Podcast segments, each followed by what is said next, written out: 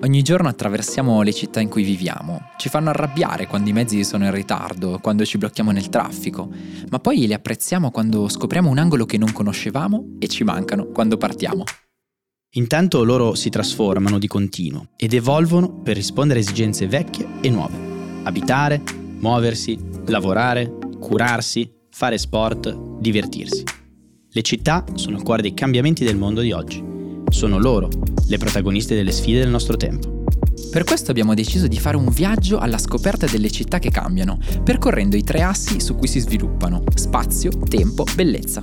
Dai nuovi ritmi del lavoro alla ritrovata centralità della casa, dalle rivoluzioni della mobilità fino alla creazione di nuovi spazi condivisi, sempre alla ricerca di un maggiore equilibrio con l'ambiente.